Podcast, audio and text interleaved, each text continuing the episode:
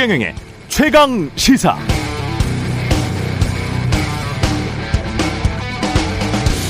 네, 임기 2년차 미국 바이든 대통령 지지율이 40%를 간신히 웃도는 이유. 물가 상승으로 인한 민생 불안, 러시아의 우라, 우크라이나 침공에 대한 대처, 아프가니스탄 철군의 과정 등 여러 정치적 실수 또는 구조적 요인들이 지적됩니다만 뉴욕 주립대학교 스토니브룩의 헬무트 노포스 그리고 율리아 페친키나 교수가 꼽은 두 가지 다른 이유가 있습니다. 가장 큰 이유를 이렇게 들었는데요. 첫 번째는 먼저 누가 바이든을 뽑았는가 보면 바이든이 선거 때 주장했던 건 결국 반 트럼프였고 반 트럼프 세력이 그를 뽑았으니까 바이든이 반 트럼프 이상의 뭘 보여주지 못했던 게 지지율 40%의 이유라는 것이고 두 번째 또 한 가지 이유는 바이든이 선거 때 주장한 아, 공약 아젠다들이 있습니다. 예를 들어 전문대학까지는 대다수 학생들의 학비를 면제시켜서 공짜로 다니게 해주겠다는 공약들 20대 청년들에게 큰 인기를 얻었는데 정치 경제적 이유로 그런 공약들을 지킬 엄두도 못 내고 있다는 게 낮은 지지율의 이유다. 이렇게 분석했습니다. 비슷한 구석이 많습니다. 윤석열 당선인도 반 문재인의 기치를 내걸어 당선됐으나 아직 반 문재인 이상의 뭘 보여주지는 못했고 부동산 문제 해결하고 자영업자에게 1인당 추가로 600만 원씩 지급하겠다고 했습니다만 자영업 일부 공약은 벌써 파기 선언을 한 것이나 마찬가지입니다. 그래서일까요? 최근 한국갤럽의 여론조사에 의하면 윤석열 당선인 잘하고 있다가 43% 못하고 있다가 44%입니다. 당선인이 바이든의 전철을 밟지는 않아야 하겠습니다.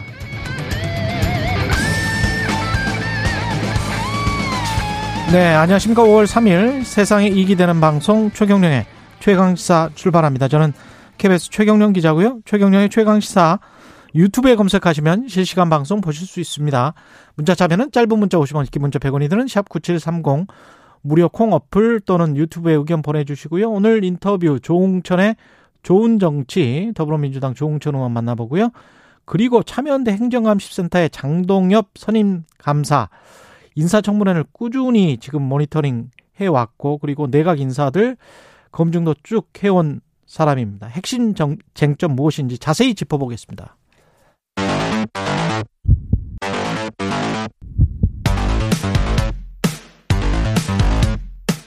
오늘 아침 가장 뜨거운 뉴스 뉴스 unboxing 네, 뉴스 unboxing 시작합니다. 민동기 기자, 김민아 시사평론가 나와 있습니다. 안녕하십니까? 안녕하세요. 예, 오늘 마지막 국무회의가 있는데 그 형사소송법 개정안 그리고 검찰청법 개정안 통과될 것 같다. 원래 그 문재인 대통령 주제로 예. 어, 이 국무회의를 열어서 이게 통과시킬 가능성보다는 음. 일각에서는 4일이나 6일 김부겸 국무총리 주제로 임시 국무회의를 소집하지 않겠느냐 예. 이런 어떤 전망이 나온 때가 있었거든요. 근데 언론 보도를 종합을 해보면 문재인 대통령이 직접 어, 두이 법안을 좀 상정해서 공포안을 직접 의결할 것으로 일단 언론들이 이렇게 전망을 하고 있습니다. 특히 사회적 논란이 큰 법안이기 때문에 자신이 직접 주재하는 국무회의에서 처리하는 게 낫다 예. 이렇게 판단을 했다는 거고요. 음. 오늘 오전 10시로 국무회의가 예정이 되어 있긴 한데 국회 본회의도 오전 10시로 지금 당겼거든요. 그렇기 때문에 이 국무회의는 오후로 연기될 가능성이 일단 큰 것으로 보도가 되고 있습니다. 아, 국민의힘은 강하게 반발을 하고 있습니다. 박병석 국회의장이 원래 통상 오후 2시에 여는 본회의를 오전 10시로 변경했다는 점 때문에 반발을 하고 있고 권성동 원내대표가 국회 본회의에서 이 점에 대한 문제 제기를 할 것으로 일단 예상이 되고 있고요. 국민의힘은 오늘 또 청와대 앞에서 또 이제 시위를 할 예정인데 문재인 대통령이 이들 법안에 대한 거부권을 행사해야 한다 이렇게 계속 촉구를 하고 있습니다. 그러니까 국무회의 시간 언제 여는지를 두고 음. 이것도 이제 지금 말씀하신 것처럼 상당한 쟁점, 쟁점인 건데 이게 명분이 나름대로 이제 분명해야 되는 부분이 있는 거예요. 어쨌든 뭐 국무회의를 뭐 몇 시에 해야 된다는 법은 없습니다만 예. 평소에 이제 오전에 했는데 음. 굳이 이제 어 오전에 하지 말아야 될 이유가 있느냐 음. 뭐 이런 부분이고 그리고 본회의도 국회 본회의도 원래 오후에 하거든요. 음. 오후 2시나 뭐 이렇게 해 가지고 아니면 저녁 때 하든지. 근데 이제 오전에 굳이 하는 이유가 뭐냐 이런 걸 가지고 이제 국민의힘에서 이제 문제 제기하는 건데 이게 이전에는 분명히 이제 윤호중 비대위원장 같은 경우에는 국무회의 시간을 조정해 줄 거를 어, 당에서 요구를 했다라는 점을 얘기를 했는데 음. 이게 이러다 보니까는 이제 명분이 없는 어떤 회의 시간을 오로지 이제 이 어, 검찰 수사권 축소 법안을 처리하기 위해서 어, 그렇게 옮기는 것은 이게 바람직한 거냐. 그리고 이게 상권 분립에 위배되는 거 아니냐. 뭐 이런 얘기가 막 나오다 보니까 음. 박홍구 원내대표의 경우에는 어, 의견 공식적으로 전달한 적 없다. 그건 뭐 알아서 정부에서 판단하는 거다. 음. 이렇게 정리를 한 그런 상황이거든요. 그러니까 이게 여러모로 논란이 이제 뒤이을 수밖에 없는 그런 상황인 건 맞는데 그래서 이제 국무회의 시간을 그러면 왜 오후에 하느냐에 대한 답이 또 나름대로 있어야 되겠죠. 아무래도 문재인 대통령의 마지막 국무회의다 보니까 국무위원들하고 뭐 점심도 같이 먹고 좀 뭐 이렇게 하는 상황 속에서 오후로 옮겨지지 않겠는가 뭐 여러, 여러 사람이 예측을 하고 있는데 실제로. 실제로 오후에 할 거냐는 아직 우리가 아직 공식적으로는. 예, 네. 공식적으로는 뭐 얘기가 나온 바가 없습니다. 그리고 이야기가 나오고 있는 것처럼 김부겸 총리가 임시 국무회에서 처리하는 것보다는 본인이 직접 처리하는 게 책임 있는 자세일 수도 있고요. 예. 그렇죠. 그렇습니다. 근데, 예. 근데 뭐 여러모로 자연스럽게 이렇게 음. 처리가 되는 게 가장 바람직한데 음. 아무래도 그렇지 못한 뭐 어떤 방법을 선택하든 음. 그렇지 않은 모양새가 되다 보니까 그러니까 대통령 주제로 처리하려면 오늘 내로 처리를 해야 되는 것이고 그렇습니다. 총리 임시 국무회의는 총리가 한다며요. 그렇습니다. 그렇죠. 그렇군요. 아까 그 중앙일보 그 여론조사였던가요? 아까 한국갤럽 여론조사? 그거는 여론조사 관련해서 뭐 읽어줘야 되면 나중에 또 읽어드릴게요. 그리고 문 대통령 그래서 사면은 안 하겠다는 우리가 어제 이야기를 좀 했었는데 사면 그 생각이 사면이 생- 생각이 없다는 거죠. 주말까지 음. 일단 고심은 거듭한 것 같습니다. 왜냐하면 이게 종교계를 비롯해서 각계에서 뭐 이명박 전 대통령을 비롯해서 김경수 전 지사, 정경심 전 교수, 이재용 삼성전자 부회장 등에 대해서 사면 요청을 일단 전달을 받긴 했거든요. 예. 그래서 고심을 했는데 주말을 거치면서 사면을 단행하지 않는 쪽으로 결론을 내렸다는 게 대략적인 언론들 보도를 종합한 내용이고요. 예, 아무래도 여론에 대해 여론이 굉장히 부정적이잖아요. 그래서 이런 점이 좀 강하게 영향을 미친 것으로 보입니다. 특히 사면이 이루어지려면 법무부 사면심사준비위원회를 개최한 뒤에 심사를 완료를 하고요.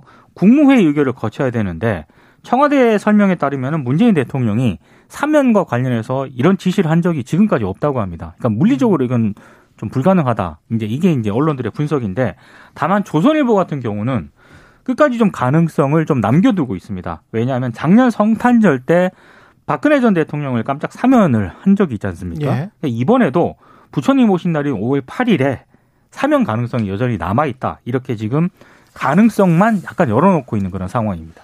가능성이 뭐 큰 상황은 아닌 것 같아요. 지금까지 어쨌든 논의가 없다는 것은 그렇죠. 이게 아무래도 문재인 대통령 입장에서는 고심이 클 수밖에 없는 사안인데 이- 이번에 국민청원에 대한 답변도 이제 그런 취지였잖아요. 이명박 전 대통령 사면에 대해서는 찬성하는 분도 많이 있다 이렇게 얘기를 해서 그래서 이제 사면 가능성이 좀 높아진 거 아니냐라는 이제 전망이 많이 나왔던 건데 근데 몇 가지 한 크게 나누면 한 세 가지 정도의 이유가 있었던 것 같습니다. 첫 번째로는 이명박 전 대통령과 관련된 어, 사면 여론이 여전히 이제 좋지는 않은 상황이고 더군다나 이제 어, 사익 추구형 범죄였잖아요. 어쨌든 음. 어, 그런 부분을 이제 사면하는 것이 옳으냐라는 어떤 의문. 그 다음에 어, 아무래도 본인의 반성이나 뭐 이런 것들이 이제 전제되지 않고 있고 부당한 어떤 수사하고 재판이었다라고 아직도 주장을 하기 때문에 이런 부분들을 고려해야 할 수밖에 없었을 것이다라는 게 첫 번째 이유고 두 번째로는 김경수 전 지사하고 사면을 끼워 맞추기 할 것이다라는 국민의힘의 주장이 있었기 때문에 이 정치적 맥락 이런 정치적인 어떤 주장이 제기된 맥락으로 보면은 이게 사면을 어 그렇게 해도 문제 아 그렇게 안 해도 이제 문제인 거잖아요. 논란은 계속 남을 수밖에 없는 거잖아요. 그런 차원이 이제 고려됐을 거다라는 해석이고 세 번째로 워낙 각계에서 뭐 이 사람도 사면해야 된다, 저 사람도 사면해야 된다 얘기가 많다 보니까 이 중에 일부만 사면해도 논란, 또 다 사면해도 논란 그렇지 않겠습니까? 예. 그런 상황이라고 한다면 차라리 그냥 원론대로 원칙대로 사면권을 행사하지 않는 게 바람직하다라는 결론을 내린 게 아니겠냐 이런 해석들이 나오고 있습니다. 그리고 총리 장관 후보자 5인 청문회 여러 가지 이야기들이 예, 나왔습니다. 청문회가 어제 음. 너무 많이 너무 많은 후보자들이 있어가지고요. 엄청나게 많은 말을 쏟아냈습니다. 아니, 저도 예. 어제 다른 프로그램에서 이 관련 뉴스를 전하는데 예. 시간이 모자라요. 이걸 한 명만 해도 시간 다 쓰는데 여러 사람 한꺼번에 하려니까는 제대로 된 내용을 하나도 전하지 못합니다. 우리가 잘 안 다뤘던 박복윤 문화체육관광부 장관 후보자부터 한번 해볼까요? 박병구 장관 후보자 같은 경우는 예. 일단 그 본인 신상하고 가족 검증과 관련해서 기본적인 자료 제출을 안 하다가요. 이것 때문에 지금 어제 이제 굉장히 좀 시작부터 삐걱거렸고요. 어, 그리고 박 후보자 같은 경우에는 99년 삼성 언론재단으로부터 언론인 저술 지원을 받아, 받은 적이 있거든요. 예. 근데 이게 사실을 공개하지 않았다가 민주당 의원이 이 사실을 언급을 하니까 자료 제출을 당연히 요구했지 않았겠습니까? 예. 삼성 언론재단이 해산이 돼서 자료가 없다. 이렇게 해명을 했거든요. 근데 이건 사실과 좀 다릅니다. 나중에 음. 이제 이 부분이 본인이 좀 잘못 안 것이다라고 해명을 하긴 했습니다만 삼성 언론재단은 지금까지 계속 활동을 하고 있고요. 언론인 지원 사업도 계속 이름만 바꾼 상태로 계속 하고 있는 그런 상황입니다. 그리고 일왕생일 때 이 박보균 그 후보자가 중앙일보 기자였거든요. 그때 본인이 이제 가서 이제 참석을 한 것 때문에 논란이 제기가 됐었는데 당시 일왕생일 같은 경우에는 초청장을 받지 않으면은 지금 들어갈 수가 없다. 이게 이제 민주당의 의혹 제기거든요. 근데 본인은 초청장을 받지 않았다. 계속 어제 이렇게 주장을 했고 근데 이제 주한 일본 대사관 1등 서기관이 초청장 없이는 절대 들어갈 수 없다라는 그런 답변이 또 나왔고 이 초청장 없이 어떻게 들어가요, 이걸? 그래서 계속 그 부분이 어제 논- 문제가 됐었는데요. 예. 아, 아무튼 본인은 계속 초청장을 받지 않고 들어갔다라고 계속 인사청문회에서도 계속 주장을 했습니다. 일본 대사관에 나 박보균이다 이러면서 그러니까 자기는 취재차 들어갔다라는 것을 계속 취재를 위해서 했습니다. 뭐 잠입 취재를 했는지 어떤지는 모르겠습니다만 안 취재를 위해서 보내주는데 네, 예. 취재를 위해서 갔고 대사관은 예. 그렇습니다. 그리고 거기서 나오는 여러 가지 얘기들을 듣고 일본의 비판적인 칼럼도 썼다. 뭐 이런 취지로 주장을 했는데 민주당은 전혀 뭐 수용하는 분위기는 아니었던 거죠. 칼럼 제목이 천황폐와 황태자 부부는 아름다운 커플 이거 MBC 보도인데 관련해서 이, 렇게 썼더군요. 포스코가 앞장서서 위안부 할머니를 위한 모금을 해야지 왜 일본에 손을 벌리냐는 김종필 전 총리의 말에 동의한다. 네.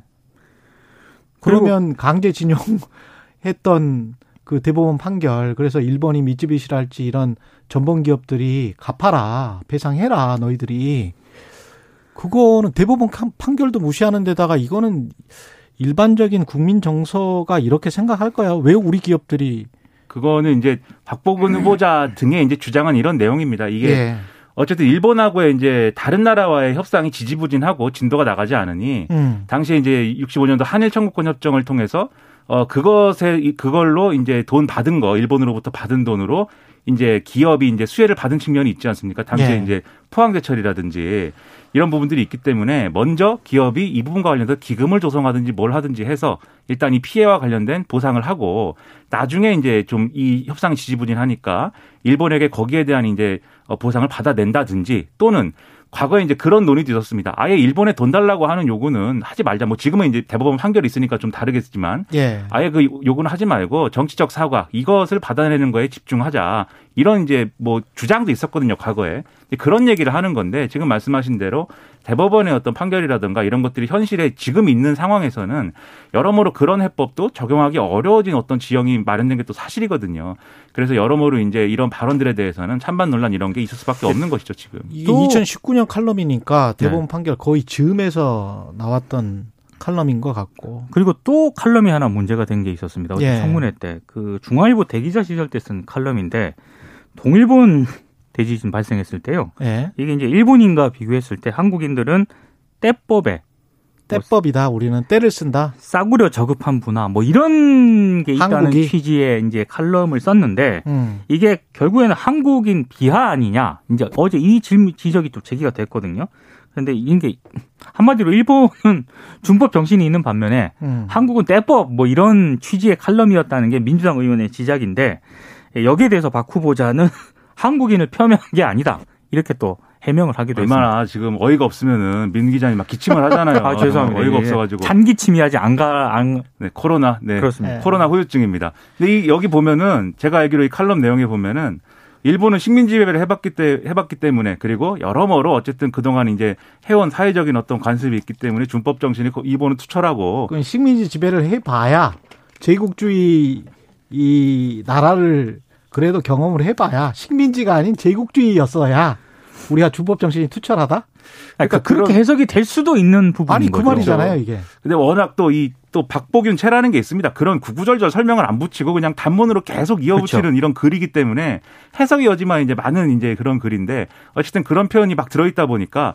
결국은 친일 역사관 뭐 이런 게 쟁점이 될 수밖에 없는 상황이었던 겁니다. 그러니까 글을 많이 써놨기 때문에 다 그 글들이 이제 검증 대상이죠. 저는 그 여기서 제가 취재 옛날에 했던 중앙일보 다른 분의 칼럼도 이런 게 있었는데 중앙일보에서 왜 이런 칼럼들이 많이 나오는지 특히 중앙일보에서 그거는 저는 그렇게 생각해요.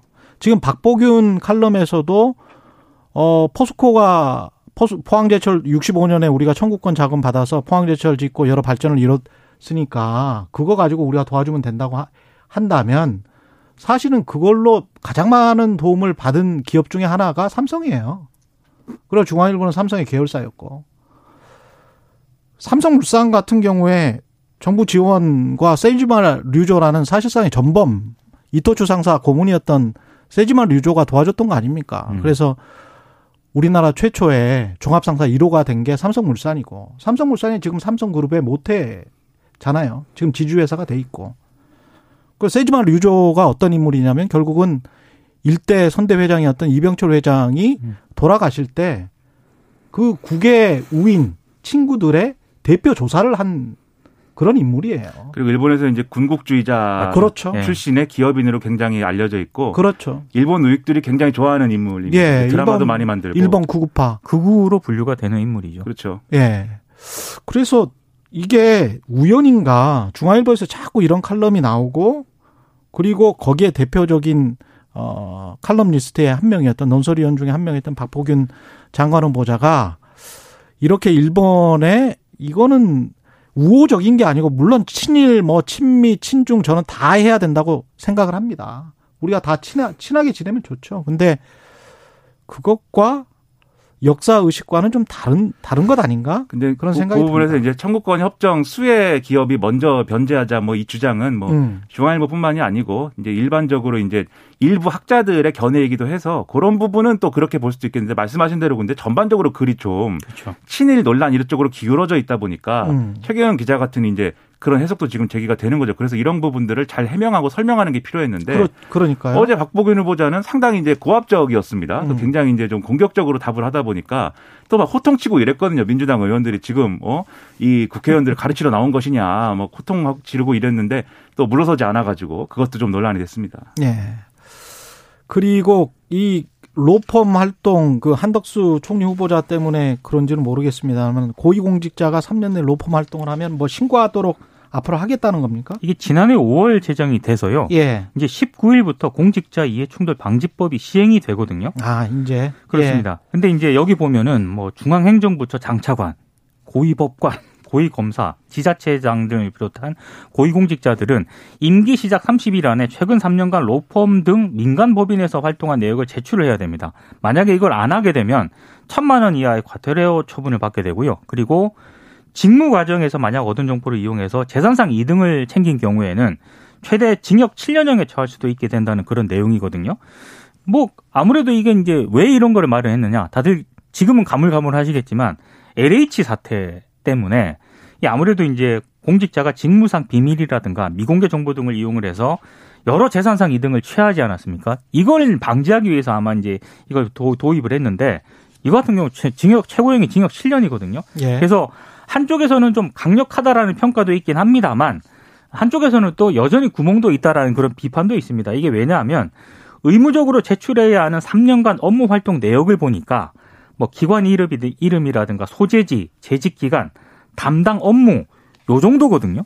그러니까 이게 구체성이 좀 떨어진다는 겁니다. 그래서 어, 오히려 공직 시작 전에 로펌 중에서 구체적으로 무슨 활동을 하고 얼마를 받았는지와 같은 제출 내역을 굉장히 구체화해야 한다. 이런 반론도 제기되고 있는 상황입니다. 그러니까 이런 지적이 나오는 것도 예를 들면 어제 한덕수 후보자 같은 경우에 여러 가지 이런 뭐 이해 충돌이라든지 그다음에 이제 어 김현장에서 했던 활동이라든지 그렇죠. 이런 것들에 대해서 의혹을 하나도 이제 인정하지 않고 또 이렇게 세세하게 어떤 근거를 들어서 뭐 설명해 준 것도 아니거든요, 사실. 오늘도 이제 할 겁니다만 네. 오늘도 청문회 진행됩니다마는 그러다 보니까 본인이 이제 아니다. 내가 김앤장에서 한 활동은 공적인 어떤 연장선상에 있었고 그 집 문제도 뭐 내가 어, 특정 기업에 특혜 준 거 없다 이렇게 얘기해 버리면 확인할 수 있는 길이 뭐 없는 거 아니냐 이제 이런 문제 의식이 있기 때문에 이제 이런 얘기 나오는 건데 근본적으로 어쨌든 뭐 사회적으로 관행이나 이런 것들이 변화해야 되는 상황까지 좀 이어져야 되지 않겠습니까? 그러려면 실효적인 어떤 대안들이 필요할 텐데 예. 여러모로 좀 우려가 됩니다. 한덕수, 김인철, 뭐 정호영 여러 관련 의혹들이 더 나왔었는데 이따 또 참여연대 간사님이랑 충분히 할 수 있으니까요. 그거는 어 여기까지 하고요. 인사와 관련해서는 최강욱 의원이 어 정확히 어떤 발언을 했다는 거죠? 헤럴드 경제 보도가 이제 통해서 알려진 내용인데요. 예. 최광욱 의원이 여당 법사위원들과 화상회의를 했는데 일단 헤럴드 경제 보도에 따르면은 성적인 암시가 담긴 농담을 했다는 겁니다. 음. 아, 이 회의에는 여당 법사위원 가운데 유일한 여성이 이수진 의원이 참석을 안 했는데 여성 보좌진이 이제 배석을 한 것으로 알려졌고요. 이 여성 보좌진이 굉장히 좀 그렇게 불쾌했다는 게 헤럴드 경제 보도 내용인데 일단 민주당은 지금 그 어, 박지원 공동 비상대책위원장이 사실 지시를 해서 사실 확인에 착수한 그런 상황인데요. 일단 박 위원장이 사실관계를 조사하라고 지시를 했기 때문에 아직 진위나 정황이 파악되지 않은 그런 상태다. 그래서 조사 방식에 대해서는 당내 논의가 필요하지만 어쨌든 일단 어, 지시를 하라고 한 상황이기 때문에 사실관계가 파악이 되면은 적절한 후속 절차를 마련할 예정이다. 이게 이제 민주당이 지금까지 상황인데요. 최강욱 의원은 페이스북에 이게 진위와 다르게 알려졌다라고 일단 반박을 하고 있습니다. 그러니까 가벼운 농담에 불과한 발언이, 었는데 취지가 왜곡이 되어서 보도가 됐다. 그래서 심각한 유감의 뜻을 표한다라고 했고요. 당사자에 대한 확인 취재도 거치지 않은 점도 안타깝다. 이렇게 이제 페이스북을 통해서 입장을 밝혔고 다만 발언의 전후 맥락을 떠나서 발언이 오해를 일으킨 점에 대해서는 유감의 말씀을 드린다. 이런 입장을 음. 내놓았습니다. 그 저는 한 번에 한 가지만 얘기했으면 좋겠어요. 이게 사실이 아니고 언론 음. 취재와 보도가 잘못된 것이라고 하면은 그렇게만 거기, 말하면 된다. 그렇죠. 네. 거기에 대해서 분명 입장 표명을 하면 되는 것이고 음. 그리고 어쨌든 그게 뭐 본인이 뭐라고 얘기했던 오해 소지가 있었던 발언이고 누가 들어도 이제 부적절한 맥락으로 해석이 될 수 있는 상황이었다라고 한다면은 그런 부분에 대해서 얘기를 하면 되는데 이 해명 또는 이제 항이이이 이, 이 글에 한 지금 4분의 3 정도는 이제 언론에 대한 항의인 것이고 음. 이제 유감 표명은 이제 일부인 것이지 않습니까? 그러면 이게 어느 쪽도 효과를 불러 잘 불러오기는 어려운 것이기 때문에 여러모로 좀 이것도 좀 개운치 않은 그런 내용인 것 같습니다. 우리가 이 소리를 확인을 못 해봐서 그렇죠. 그렇죠. 네. 그게 이게 지금 저 기록이 남아 있거나 뭐 저장이 됐거나 이런 거는 아니잖아요. 그런 건 아니죠. 화상 회의를 통해서 했었던 거니까. 네. 그 참석자들이 이제 이 사실관계 파악에 대해서 응하면서 음. 이제 얘기를 해주는 것을 이제 민주당이 제대로 뭐 이렇게 예, 확인을 해야 되겠죠. 근데 그렇지. 박지원 비대위원장 같은 경우에는 이 사안의 경우에는 이제 만약에 사실이라고 하면 심각하다라고 지금 그렇죠. 얘기를 하고 있습니다. 예, 네. 사실이면 네. 심각한 것이고 거기에 이제 여성 보좌관들이 같이 있었다는 거 아니에요? 한 사람이 예, 한 명? 알겠습니다. 한 명이든 뭐 몇 명이든 간에. 예. 사실이면 심각한 문제고요. 예. 안철수 전 후보, 대통령 후보가 그리고 인수위원장이죠. 분당갑에 출마. 가능성이 좀 높아지고 높아졌다? 있습니다. 왜냐하면 지금 김은혜 전 의원이 음. 경기지사 후보로 확정이 되면서 여기가 공석이 됐잖아요. 장재원 당선자 비서실장이 안철수 위원장을 직접 만나서 설득을 했다라는 언론 보도가 나왔고요. 지금 그 전까지는 자기는 인수위원장직에 충실하겠다라는 언론 보도가 많았는데 안철수 위원장 측 관계자가 일부 언론과 통화를 했는데 상당히 좀 가능성이 있다는 취지로 또 얘기를 했기 때문에 음. 출마 쪽에 좀 비중이 실리고 있고요. 다만 이제 몇 가지 변수가 있는데 어, 이준석 국민의힘 당 대표가 굉장히 좀 여기에 대해서 부정적이고 또 어, 분당갑에 출마를 선언한 또 박민식 전 의원이 있거든요. 예. 박전 의원이 이제 절차적 문제를 제기할 가능성도 있고 음. 뭐 여러 가지 문제가 좀 남아 있는 그런 상황이. 예. 여기서 쟁점은 음. 인수위원장을 하고 그 다음에 단일화를 통해서 공동정부 선언까지 한 대상이기 때문에 안철수 위원장이 음. 분당갑 출마한다고 할 때 경선을 붙일 수가 없다라는 그렇죠. 주장이 있어서 문제인 거예요. 그러면 음. 전략 공천을 해야 되는데 이준석 예. 대표 입장에서는 이미 이제 출마 선언한 인물이 있고 뭐 한 상황에서 이걸 그리고 평소에 소신이 뭐 경선 아닙니까? 무조건 모든 거를 경쟁과 경선을 통해서 이제 해결을 해야 되는데. 시험. 뭐. 그렇죠. 더군다나 거기다가 또 여러모로 정치적 라이벌 관계인 안철수 위원장에게 꽃가마를 태워준다는 거에 대해서 이제 부정적인 거죠. 그렇죠. 근데 이게 결론적으로 뭐 이준석 대표의 의중과 상관없이 나온다고 하면은 그런 방향으로 얘기가 될 가능성이 큰데 그러면은 논란이 될 수 있는 부분이 뭐냐면 윤심 논란 이게 또 있을 거예요. 결국은 장전 비서실장이 이제 얘기를 한 부분이 있기 때문에 그리고 지금 이제 윤석열 당선인 이 이 지역에 이제 당선 사례 다니면서도 공직 후보자들 이제 대동하고 가가지고 이게 선거 개입이냐 뭐냐 이런 얘기가 막 나오잖아요. 예. 그래서 뭐 모든 정권 초반에 겪어야 될 일인지는 모르겠습니다만 어쨌든 윤심 논란 가속화될 것으로 보입니다. 마지막으로 경찰이 김건희 여사 서면 조사를 진행하기로 했다. 시민단체 고발 사건에 대해서 여기까지 알려드리고요. 오프닝에서 인용했던 여론조사 개요 말씀드리면 4월 26일부터 28일까지 사흘간 전국 만 18세 이상 성인 1,003명을 대상으로 전화조사원 인, 전화조사원 인터뷰 방식으로 실시됐습니다. 응답률 9.7%, 표본 오차 95% 신뢰 수준의 플러스 마이너스 3.1% 포인트입니다. 네, 뉴스 unboxing 민동기 기자 김민아 평론가였습니다. 고맙습니다. 고맙습니다. KBS 1라디오 최경영의 최강시사 듣고 계신 지금 시각 7시 45분입니다.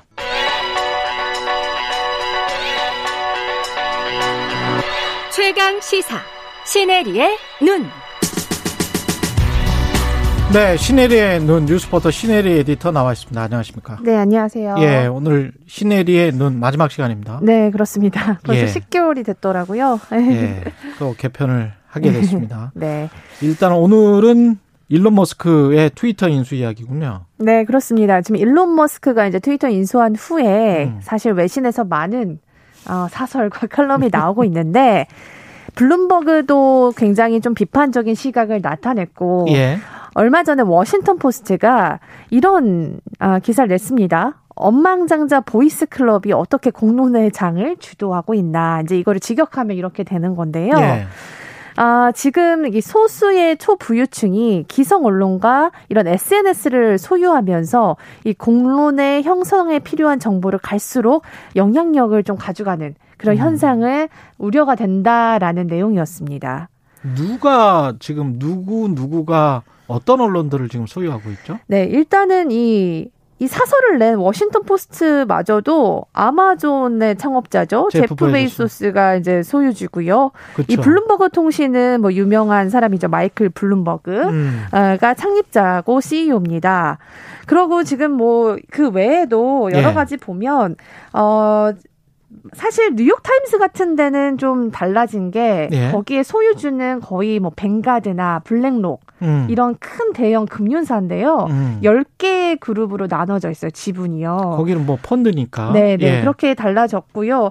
사실 지금 이렇게 워싱턴 포스트나 블룸버그 마저도 이제 억만장자들, 예. 굉장히 부유한 분들이 소유하고 있기 때문에 언론에서도 지금 우리와 비슷하죠. 우리나라도 이제 재벌에 의해서 좀 이렇게 많이들 소유하고 있기 때문에 우리는 주로 이제 건설사들이 지역 신문들, 맞습니다. 방송사들 네. 소유를 하, 하고 있죠. 네. 예. 그런데 이제 미국은 이렇게 개인이, 그러니까 소유를 하고 이제 지금 음. SNS마저도 지금 세계에서 제일 부자인 일론 머스크가 소유하려고 하- 하니까 언론들이 굉장히 우려가 되는 것 같습니다. 이게 왜 그러냐면 음. 예전에는 이 인쇄 매체, 뭐 신문, 방송 굉장히 영향력이 컸지만 지금 우리나라도 비슷하죠. SNS가 거의 기자들의 놀이터가 될 수 있어요. 그러니까 기자들이 거기에 있는 멘트를 기사화하는 그렇죠. 사실은 어떻게 보면 정말 취재장이 되고 있지 않습니까? 아니 게다가 이제 뭐 콘텐츠를 거기에다 제공을 하는 게 훨씬 더 널리 퍼지니까 맞습니다. 기자들 입장에서는 그리고 콘텐츠 제작업장 업자의 입장에서는 그런 큰 플랫폼을 이용할 수밖에 없죠. 네, 저도 예. 기자일 때 뻗치기 진짜 많이 했어요. 그 멘트 한마디 따려고요. 예. 이제 트럼프가 사실 그때 시, 네. 세상을 바꿔놨죠. 트위터로 트위터로 모든 기사를 다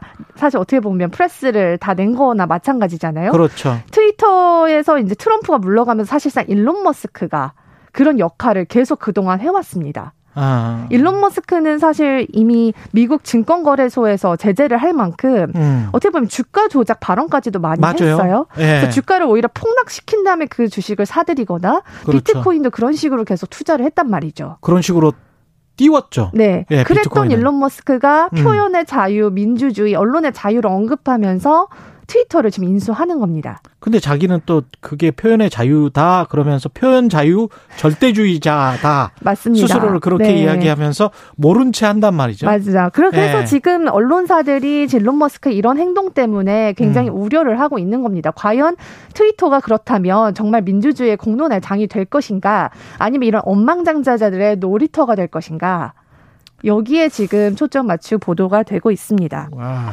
우리는 뭐 포탈과 그리고 일부 대기업들 건설사들의 놀이터가 점점 돼가고 있는 것이고 네. 여기 저 미국 정치권에서도 비판이 많습니다. 그렇습니다. 예. 지금 정치권에서도 굉장히 이 문제 관심사가 많아요. 음. 일단 진보 보수 모두 다 지금 다 강렬히 그러고 있죠. 반응하고 있는데 예. 보수층을 보면 일단 환영하고 있습니다. 음. 이 머스크의 트위터 인수를 어떻게 얘기하냐면 과장하지 않고 지난 수십 년간 언론의 자유를 위해서 가장 중요한 전개다라고 평가했는데요. 음. 이게 왜 그러냐면 그동안 이 트럼프 이후에 어떻게 보면 가짜 뉴스를 검열하는 페이스북이나 트위터에서 요즘 flag를 붙이셨잖아요. 예. 그리고 사실 이 트럼프가 어떻게 보면 퇴출되지 않았습니까? 예. 그 이유는 가짜 뉴스 때문이었는데 음. 이 보수층에서는 그거를 보수를 검열한다 음. 이렇게 프레임을 가지고 공격을 했단 말이죠. 공화당 쪽에서는 네, 근데 진보층에선 다릅니다. 이렇게 그 트위터 직원이 얘기를 했다는 걸 인용을 했는데 이미 연방법의 보호를 받는 가짜 뉴스와 혐오 발언이 앞으로 더 큰 규모로 유통 될 가능성을 우려하고 있다라고 트위터의 한 직원이 이렇게 말했다고 하면서 진보에서는 오히려 음. 이게 더 가짜 뉴스가 더 활개를 칠 것이다. 그렇죠. 그렇게 이야기하고 있습니다. 그러니까 연방법의 보호를 받는다는 게 이제 가짜 뉴스를 배포하지 말라 네. 금지하는 연방법이 네, 있는 맞습니다. 거예요. 우리나라에서도 추진하려고 가짜 혀- 뉴스 처벌법 그렇죠. 같은 게 있었죠. 혐오 발언도 금지하고 있습니다. 맞습니다. 뭐 예. 인종 차별이나 뭐 음. 여성이나 성소수자에 대한 혐오 발언을 차별하는 그런 게 지금 추진이 되고 있습니다. 이게 사실 루퍼트 머독이 원조 같은 사람이잖아요. 이렇게 그렇습니다. 산업화 시켜버린. 네. 예.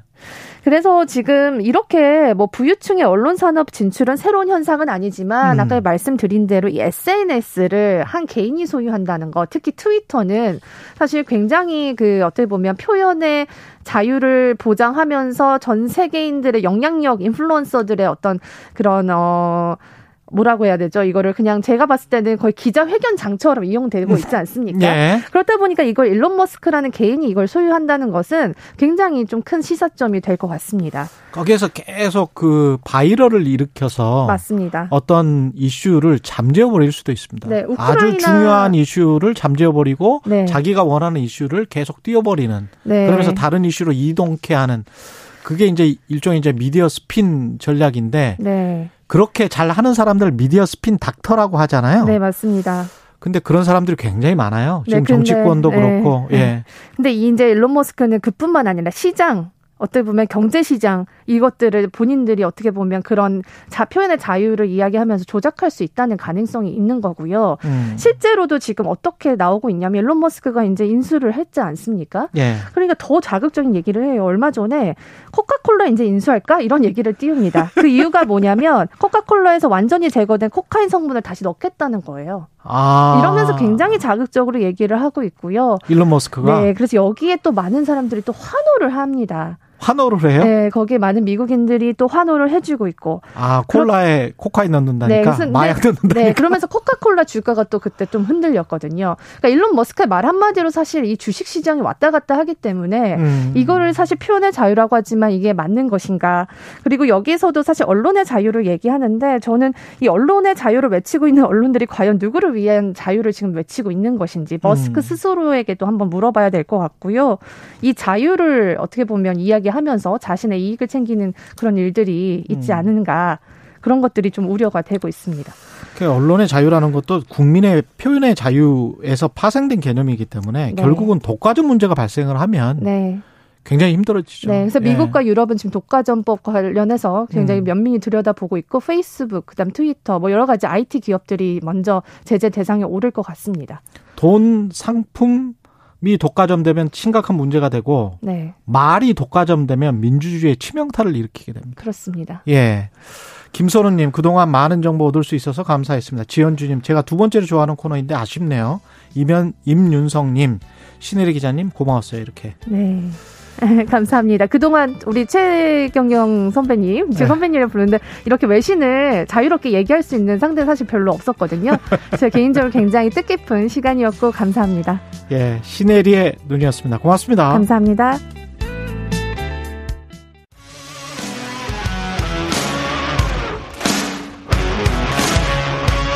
오늘 하루 이슈의 중심 최경영의 최강 시사.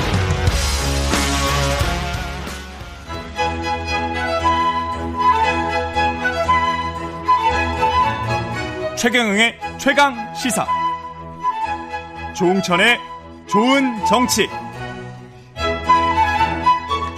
네, 조웅천의 좋은 정치 월간 누구의 눈치도 보지 않고 거침없는 쇄신을 주문하는 정치권의 미스터 순소리 더불어민주당 조웅천 의원 나와 계십니다. 안녕하세요. 예, 안녕하세요. 잠을 제대로 못 주무신 것 같아서. 아, 예, 어제 늦게까지 예. 저 원희룡 후보자 음. 청문회 있었고 음. 또 집에 들어가서 또 SNS 글도 조금 쓰고 자리에 누웠는데 잠이 안 와가지고 좀 예. 많이 못 잤습니다. 그 SNS에 쓰신 글부터 여쭤볼까요? 그 관- 관련 그 검수안박 글이었는데 네. 저도 오늘 새벽에 봤는데 네. 그게 이제 검수안박 민주당 원안에는 나는 반대했다. 그랬죠. 그러나 어, 국회의장 중재안은 뭐 여야가 합의를 한 건데 그걸 네. 어떻게 반대를 하느냐 네. 이런 내용이었던 것 같은데 그렇습니다. 예, 음, 요즘만 말씀드리면 음, 음, 의회 민주주의라는 거는 예, 그각 정파 그 교섭 단체 간의 합의란 것이 그 가장 제일 윗단에 있는 거죠. 그 합의에 따라 가지고 어그 의회가 운영되고 굴러가고 또 의사가 결정이 되는 건데 그렇죠. 여야가 어쨌든 뭐 경위가 어떻든지 간에 음, 합의를 하고 서명을 하고 각자 의- 의원총회에서 추인까지 받았습니다. 그렇다면은 그거는 뭐 확정 확정적이다. 그렇죠. 예. 예, 라고 보는 거죠. 음, 그래서 이 논란은 끝난 걸로 다들 봤었죠. 음, 그러다가 갑자기 뭐 당선인이 여기에 대해서 부정적이다. 한동훈 후보자가 뭐 전화를 했느니 말았느니 하다가 갑자기 2, 3일 만에 이게 뒤집어졌습니다. 예, 그리고서는 다시 어뭐 필리버스터도 하고 음. 뭐 피켓팅도 하고 뭐 이렇게 전혀 예측, 예측 하지 못하는 그런 상황으로 지금 접어들었는데 음 하, 여야가 합의하고 의원총회에서 추인까지 하는 한 그 안을 그걸 존중하지 않으면 예, 저 저는 그 대의민주주의 의회 민주주의는 설 땅이 없다. 음, 그러면 국회란 것에 그 존립 근거는 흔들리고 음, 국회의 권위란 것은 땅에 떨어진다.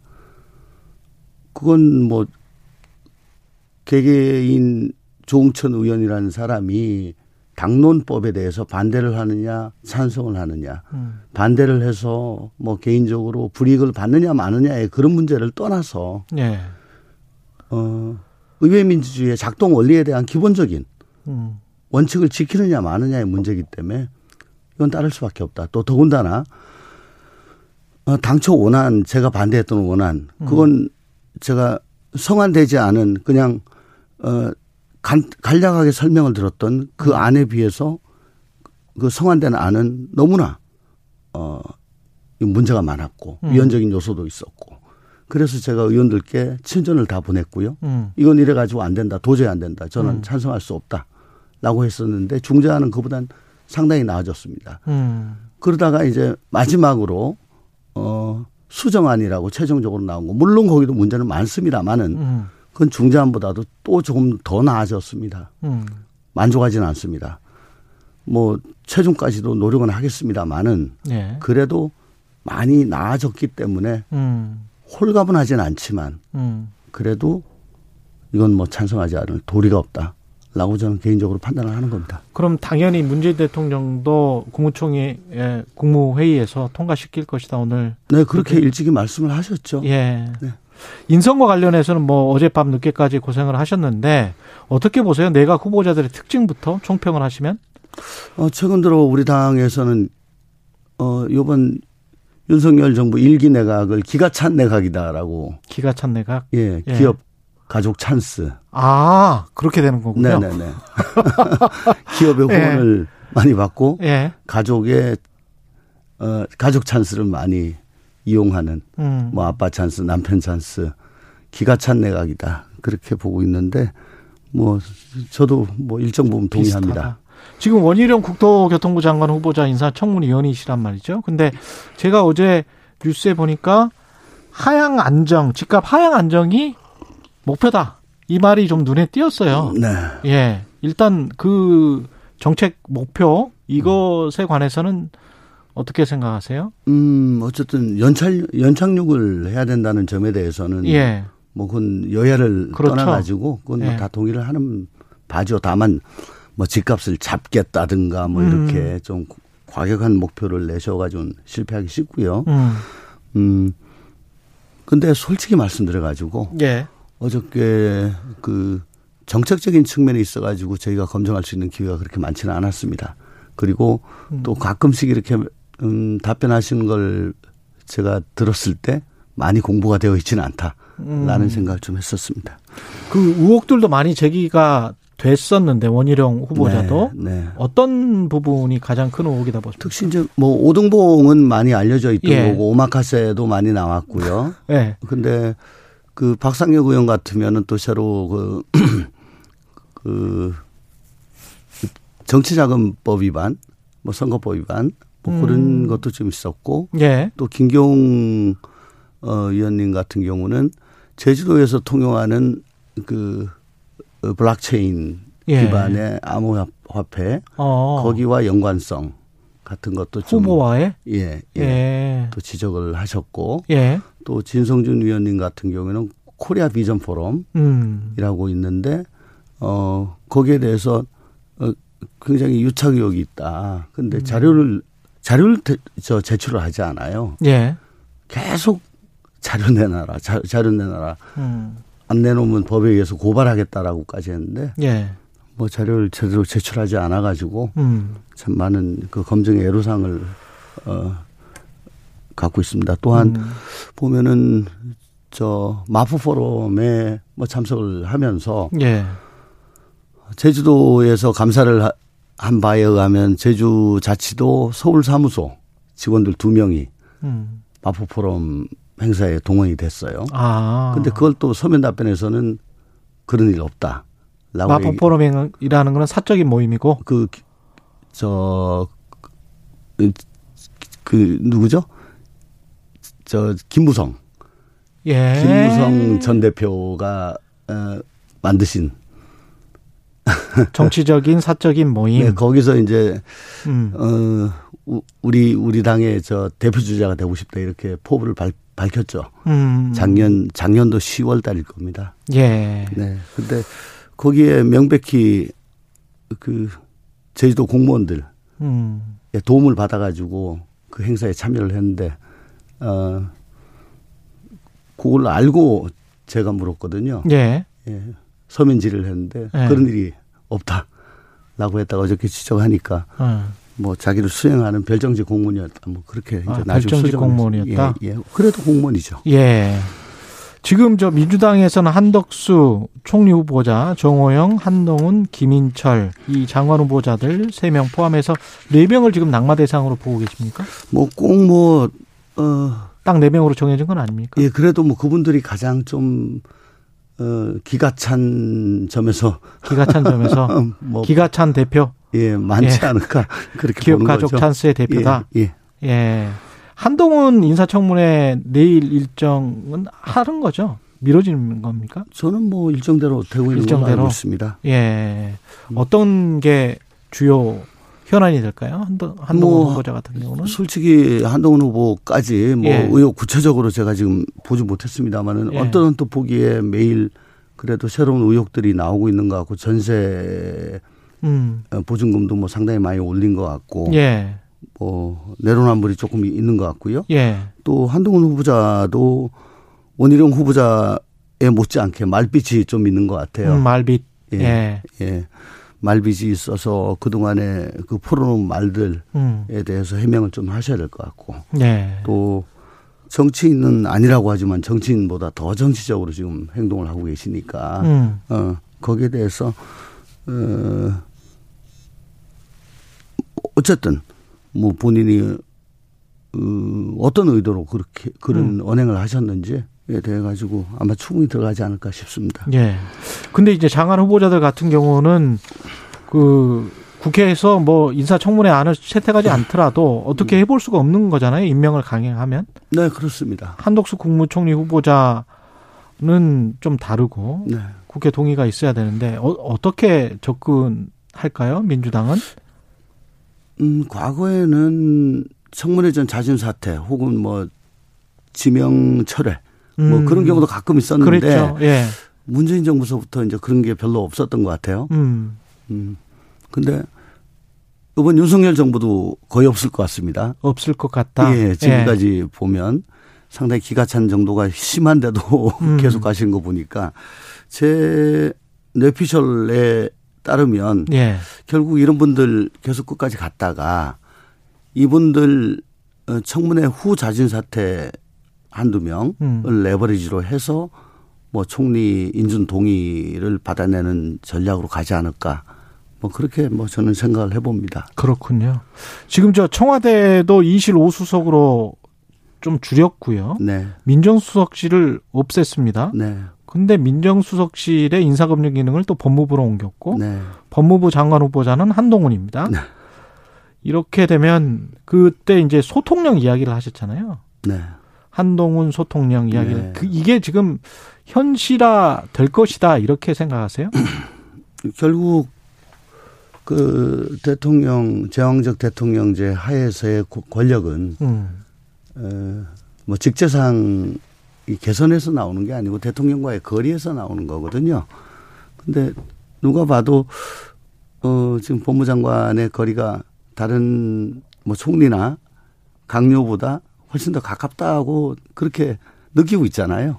그리고 어 방금 또 검증 인사 검증 말씀을 하셨는데 예. 인사 검증이란 것은 에그 수많은 그, 그 공직 공직에 가고자 하는 사람한테는 아주 참 큰 허들입니다. 음. 그래서 평소에 을로서 계속 보여야 되니까 예. 그래서 전화 한 통 하죠 옛날에 예. 국정원 아이오나 아니면 정보경찰이 음. 잘 써드렸습니다.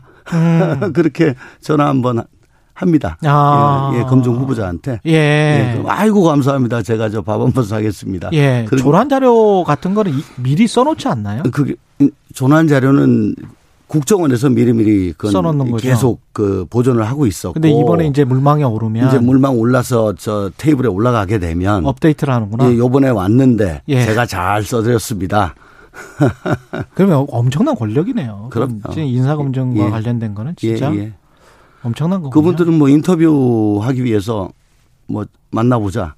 예. 뭐 그 과정에서 어 비교적 하위 직급 인데도 불구하고 장관 곧 장관 될 음. 그렇죠. 사람, 곧 총리 될 사람 하고 만나 가지고 치부에 대해서 계속 추궁을 하기도 하고 이런 특권이 있는 거죠. 인사검증이라는 이름으로 네. 몇만 명 정도 될 텐데 그 데이터베이스 안에 들어가 있는 사람들이 음 근데 뭐 국정원 국내 정보 DB는 지금 다 없앴다고 하니까. 그렇죠. 예. 아 근데 이- 그러 그거 그게 이제 법무부 장관 소관이 돼서 인사 검증을 예, 경찰도 있다고 하고 예, 법무부도 된다. 있다고 하는데 음. 그게 이제 큰 권력이 될 겁니다. 예. 그 지금 뭐 이렇게 통과되게 될 통과될 것 같으니까 네. 지금 검찰청법 개정안이랄지 형사소송법 개정안 아까 말씀하신 대로 뭔가 보완이 더 필요하다고 말씀하셨잖아요. 네네네. 어떤 부분이 필요한지 그다음에 지금 당장에 나오는 것은 이제 예. 고발인의 경우 음. 고발인이 이의, 신청하는. 경우 검찰이 직접 보안 수사를 할 수 없도록 지금 돼 있거든요. 그렇더라고요. 예. 고소인만 할 수 있게 돼 있다고요. 네네네. 예. 이제 그런 부분에 대해서 그 장애인이나 아동 여성 피해자를 그렇죠. 대변하는 그 김여은 변호사 같은 분은 아주 절규를 하지요. 어. 예. 뭐 우리는 어떻게 이분들 을 어떻게 하란 말이냐. 그다음에 뭐- 내부 고발자도 어디 딱히 뭐 네. 어떻게 해볼 수가 없을 것 네. 같아요. 그래서 좀 내부적으로 이걸 어떻게 좀 빨리 좀 교정을 하려고 하는데 음.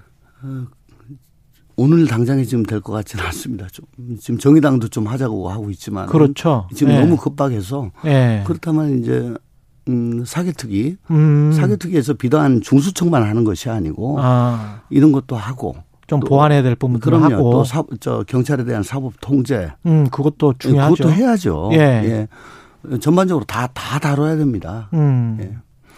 근데 이 과정에서 이제 그 국회 본회의 통과 과정에서 배현진 국민의힘 의원, 김기현 전 원내대표가 특히 이제 배현진 의원 같은 경우는 박 의장을 향해서 그 앙증맞은 몸.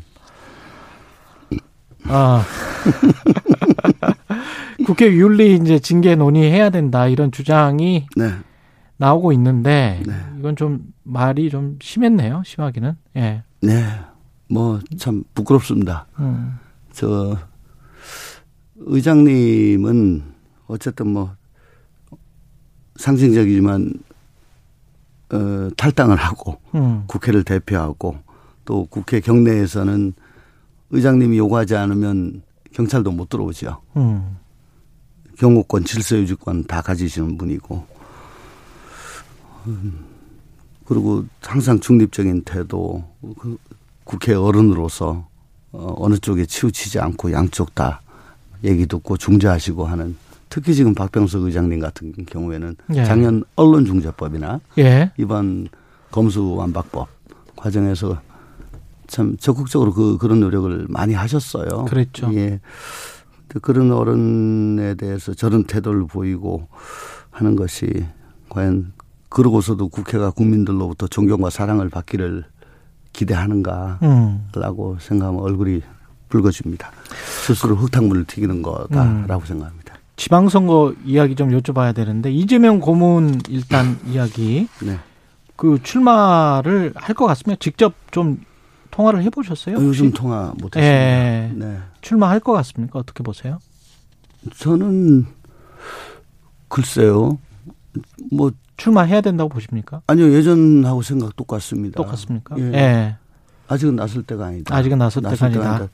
저 어, 굳이 어, 실, 저 현실 정치에 나설 거라면 음. 음, 전국을 다니면서 음. 어, 그때 8월 당대표 정도 8월 당 대표도 그때 가, 가서, 가서. 생각을 해야 되는 거고요. 음. 당장 6월 지방선거 재보궐선거에는 음. 어, 전국의 취약지를 돌면서 아, 지원 유세. 지원 유세 하시는 게 그나마 음. 예, 의미가 있고 또 지난 대선 때 자신을 선택해 주셨던 분들에 대한 음. 보답도 되는 거고 예. 뭐 그게 의미 있지 않을까. 예. 뭐 개인적으로는 그렇게 생각합니다. 지금 지방선거 판세가 대선 바로 직후에 열려서 어떻게 네. 보십니까? 민주당에서는 좀 불리하지 않습니까? 원래대로라면 예. 이건 뭐 엄청나게 기울어지는 운동장이죠. 음. 음, 대통령 취임 후 3주 만에 열리고 바이든 대통령이 5월 20일에 예. 방한하고 사전 선거일 직전에 오지 않습니까? 예. 마치 어, 4년 전에 싱가포르 정상회담 음. 그 다음 날 저 지방선거 치렀던 거하고 비슷합니다. 예. 그때 우리가 뭐 사상 유례 없는 대승을 거뒀죠. 예.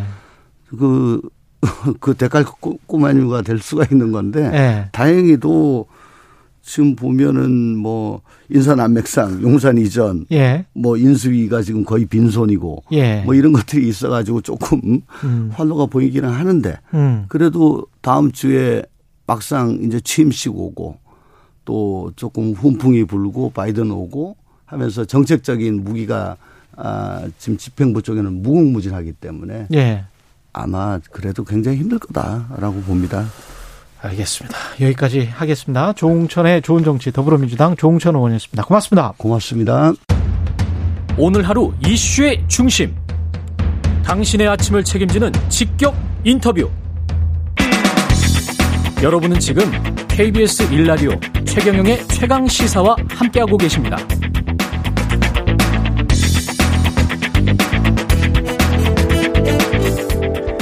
네, 윤석열 정부 일기 내각 후보자들의 인사청문회 슈퍼이크 어제부터 시작됐고요. 아, 후보자들에게 일고 있는 각종 논란들 팩트로 한번 정리를 해보겠습니다. 이거 두 달 이상 그 쭉 정리를 하신 분이 있습니다. 장동엽 참여연대 행정감시센터 간사님 나오셨습니다. 안녕하세요. 예, 안녕하세요. 예. 이거 지금 언제부터 쭉 봐오신 겁니까? 후보자들? 저희가 인수위 인선 때부터 모니터를 쭉 해서 음. 특히 이제 내각에 이제 어, 지명된 후보자들이나 뭐 비서실 후보자들 같은 경우에는 예, 한 분 한 분씩 이제 파일링해서 예, 음. 모니터하고 있습니다. 인사청문회는 어떻게 보셨어요? 어, 인사청문회 전부터 거의 역대급이라고 예, 볼 수 있을 것 같은데요. 저희가 아예 언론 검색을 할 때 후보자 이, 이 후보자 성함에다 단독이라고 해서 검색을 하거든요. 아, 그래요? 예, 언론에서 워낙 단독 음. 예, 기사를 많이 생산해 내는 후보자들이 많으셔가지고 예. 아예 그렇게 검색하고 있습니다. 예, 그 정도로 단독 보도가 많이 나올 정도로 이례적인 후보자들이 많다. 네네. 예, 어떤 점에서 이례적인지 하나씩 살, 살펴보도록 하겠습니다. 한덕수 국무총리 후보자부터 집중되는 의혹이 어떤 내용들인가요? 우선 뭐 지금 이해 충돌의 대명사가 되셨잖아요. 음. 김현장 고문 이력 때문에 예, 20억 가까이 이제 지금 급여를 받으신 것부터 네. 문제가 되고 있고 뭐 지금 가지고 계신 주택 임대 관련해서 이제 미국계 기업들이 AT&T. 예, 예. 선입금으로 계속 월세 받고 계셨다는 문제도 의혹이 불거지고 있고요. 배우자 미술 작품 판매나 뭐 미술전 문제도 지금 의혹으로 대두되고 있습니다. 그렇군요. 추경호, 추경호 기획재정부 장관 후보자는 론스타입니까? 뭐 론스타 문제가 일단 가장 예그 매각 당시에 예, 공지에 계실 때 이제 관여하셨다는 은행제도 과장이었다. 그렇죠. 예, 예. 문제가 일단 있고요. 뭐 음. 가장 그나마 무난할 거라고 생각을 했었는데 음. 예, 지금 또 나오는 의혹들 중에서도 뭐 좀 공직자로서 어떤 예, 것들이죠? 예, 구체적으로? 뭐 예를 들면 이제 정치 자금을 받아서 음. 사실은 이제 정치하시는 데만 쓰셔야 되는데 가게 살림 이제 뭐 월세나 음. 예 아파트 관리비 뭐 이런 걸로 이제 대구에 있는 내셔가지고 아파트? 네네 예. 그걸로 한 5천만 원 이상 내신 것도 이제 드러나서 음. 그런 거 부분도 좀 이제 부적절한 걸로 그게 다른 의원들도 그렇게 합니까? 보- 본인의 지역구가 지역인 경우에? 뭐 저희도 잘은 모르는데요. 예. 사실은 뭐 이제 일일이 관리하시기 쉽지는 않으시겠죠. 근데 음. 적어도 공직 경험이 또 있으셔, 있으셔서 이제 정치에 입문하셨기 때문에 음. 오히려 그런 부분은 좀 더 민감하게 챙기실 수도 있지 않았을까 하는 좀 아쉬움이 있습니다. 예. 원진원 국토교통부 장관 후보자 같은 경우는 어떻습니까? 지금 뭐 그 오등봉 개발 사업 관련해서 음. 예, 본인이 일타 강사로 지적하셨던 대장동급으로 지금 의혹이 계속 불거져 나오고 있는 상황이고 예. 그다음에 뭐 지금 예 이제 그 업무 추진비나 뭐 요런 거 관련해서도 각종 예, 오마카세. 예, 예, 뭐 예. 오마카세라고 얘기하는 그 업무 추진비 관련한 의혹들도 예, 새롭게 지금 또 대두되고 있습니다. 예. 소고기 오마카세, 회 오마카세 뭐 네. 이런 건데요.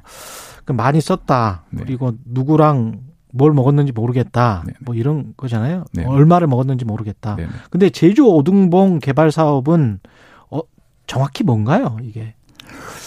일단 그 좀 너무 설명하기가 좀 복잡하긴 해서 예. 예, 뭐 최대한 예, 최대한. 간단하게 예. 이제 그 제주 도지사로 재직하시면 이제 오등봉 개발 사업에 이제 개발 사업이 진행이 됐는데 예, 인허가를 해줬을 거고. 예, 예. 인허가 과정과 관련된 업체들의 이제 특혜를 그 업체들이 이제 이제 또 어, 이제 원희룡 지사의 뭐 집도 매입을 했다, 뭐 부동산도 매입했다거나 뭐 원희룡 지사의 집을 매입한 예, 예. 업체가 그, 예. 오등봉 개발 사업에 또 특혜 특혜를 받은 것 아니냐. 예, 예. 이런 의혹들이 있는 거죠. 음, 그, 뭐, 제주 집에 셀프 용도 변경, 이건 뭐예요? 예, 뭐 이 부분도 저도 사실은 뭐 이 부분까지 뭐 자세하게 알지는 못하는데 예. 예, 예, 뭐 어, 조금 글쎄요. 이게 그러니까 집이 원래는 이제 그 용도 용도를 변경하게 되면 아마 좀 부동산 가치가 올라가나 어, 봐요. 그렇죠. 근데 예. 이제 그 용도 변경의 권한을 갖고 있는 게 사실 이 지사이기 때문에 아, 그렇구나. 예, 그러니까 자기가 셀프로 이제 용도 변경하면 함으로써 이제 부동산 가치 올린 거 아니냐 뭐 이런 음, 예, 의혹이 있는 거죠. 집을 네. 짓는 과정에서 네, 네. 그랬나 봅니다. 네. 예. 본인은 그 대장동만큼 그렇게 큰 수익은 뭐, 수익이나 특혜를 준 건 아니다. 예, 뭐 이렇게 근데 지금 뭐 이야기를 하고 있는 초과이득을 환수한 또 사례라고 본인은 또 알리고 예. 계셔서 예. 예, 좀 배치되는 부분이 있죠. 음. 박진 외교부 장관 후보자는 네. 어, 아들이 캐나다 소재의 도박 관련 회사 설립자와 이사를 맡았었다. 네네. 뭐 근데 이- 그 박진 장관 후보자는 이게 게임 회사였다라고 지금 주장을 하고 있는 겁니다. 네, 뭐 그래서 게임이라고 해서 오히려 논란이 되고 있는데 도박 회사다 게임 회사다 이 논란보다 사실 이 음. 회사가 지금 조세 도피처에 랑 관련이 돼 관련이 아. 돼 관련이 돼 있다는 거예요. 보진 아일랜드에 사실은. 있어요? 네네네. 예. 그래서 이 회사가 사실은 이제 회사에서 벌어들인 수익이 이제 그쪽으로 가는 문제도 음. 오히려 사실 이게 뭐 게임이다 도박이다 논란으로 본질이 희석되는 거 아닌가 이런 생각이 듭니다. 그래요. 네.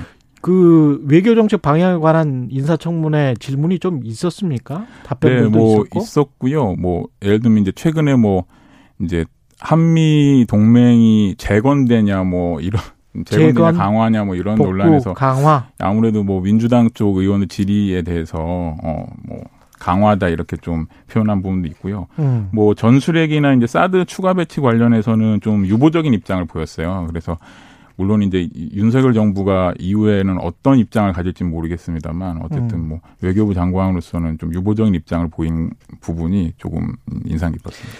그러면 이게 결국은 당선인이 그 말했던 것들 대선 때 말했던 것들과는 조금 좀 배치가 돼 어떻게 그럴 보면 좀 달라진 예, 예. 거네요. 근데 뭐 아무래도 뭐 외교나 예. 안보 관련된 부분은 사실은 외교부 장관이 혼자 뭐 판단할 수 있는 부분이 아니어서 그렇죠. 예, 예. 예. 재건 복구라는 거는 한미 동맹이 완전히 파탄났 났기 있다는 걸 때문에 예, 재건이나 예, 복구를 해야 된다는 것이고 강화라는 거는 지금도 지금도 정상적인 거지만 조금 더 강화를 하겠다는 거니까 뉘앙스가 네, 네.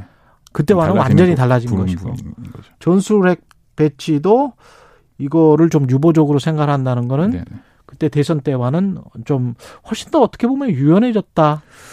그런데 뭐 실제로 어떻게 자, 사실은 뭐그 대북 외, 뭐 대북 문제랑 관련해서 네. 이런 외교적인 문제라는 게 독단적으로 할 수 있는 부분이 없기 그렇죠. 때문에 예. 뭐 이거는 인사청문회용 답변이 아닌가라고 생각이 듭니다. 예. 한하진 환경부 장관 후보자는 어떤 의혹들이 있습니까? 뭐 상대적으로 의혹이 좀 예 적긴 한데요. 예. 이제 이게 지금 삼성전자 사회이사로 되자마자 음. 인선이 되셔서 바로 또 이제 어 그만두셨는데 이게 아. 이제 이해충돌 문제가 어떻게 음. 해소하실 수 있을지 예, 그런 사회 이사로 선임 되자마자, 되자마자 예. 환경부 장관 후보자 이번 3월 이제 정기주총 때 인선됐다가 예.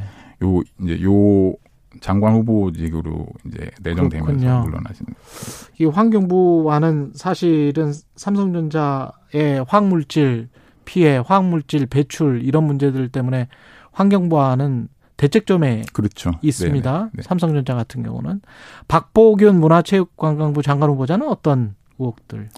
일단 뭐 오히려 다른 후보자들에 비해서는 뭐 의혹이 많지 않다고 볼 수도 있겠지만 일단 직무랑 관련해서 이제 그 한국 신문협회 이사를 할 때 뭐 골프 접대를 받았다는 의혹도 있고요. 아. 예, 예. 건대 전 이사장, 예, 모 이사장으로부터 이제 골프 접대를 뭐 꽤 자주 받으신 걸로 이렇게 예, 나타나고 그렇군요. 예. 오늘 이상민, 이정호 과학기술정통부 장관 후보자 인사청문회 열리는데 이것도 주요 쟁점들은 짧게만 한 네네. 10초, 20초밖에 안 남았네요. 예. 뭐 이상민 후보자 같은 경우는 이제 권익위 부위원장 재직할 때 음. 법률 상담을 했다는 논란이 있는데요. 이건 뭐 음. 공직자로서 당연히 실정법 위반 논란이 음. 있습니다. 그래서 이런 부분은 뭐 설명이 아니라 사실은 지금 의혹이 오히려 수사를 해야 되는 사람. 예, 커진 상황이라서 예. 좀더 구체적으로 밝혀야 될 필요가 있는 사안입니다. 알겠습니다. 지금까지 장동엽 참여연대 행정감시센터 선임 간사였습니다. 고맙습니다.